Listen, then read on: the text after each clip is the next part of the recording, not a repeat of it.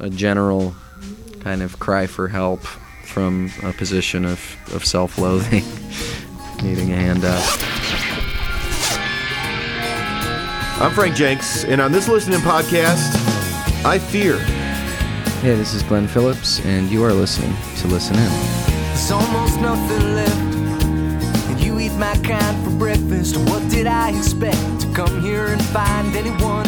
We moved up to Olympia for about six months just before Laurel got pregnant, and I was so happy as soon as we were, we wanted to have a baby, and as soon as she got pregnant, she wanted to go home, and I was ecstatic because I, I was on tour enough that I didn't feel like I should say where we should live, but you know my lifetime of friends, lifetime of family is there, and I missed home a lot. Um, felt very alone up there.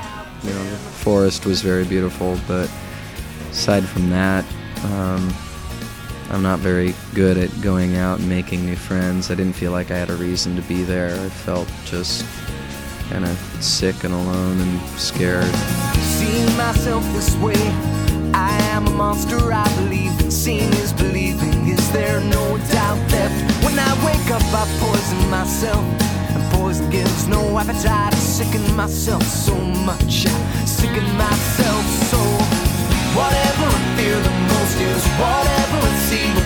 He's Glenn Phillips, Toad the Wet Sprocket, letting us into Whatever I Fear. Rock on Purpose from their Coil CD on Columbia. I'm Frank Jenks, trying to deal with threat levels and work and family and neighbors.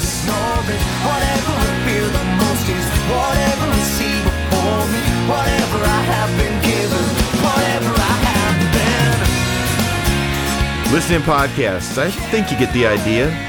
They're capsules of a song and insight interview inspiration with the artist and what it means to live.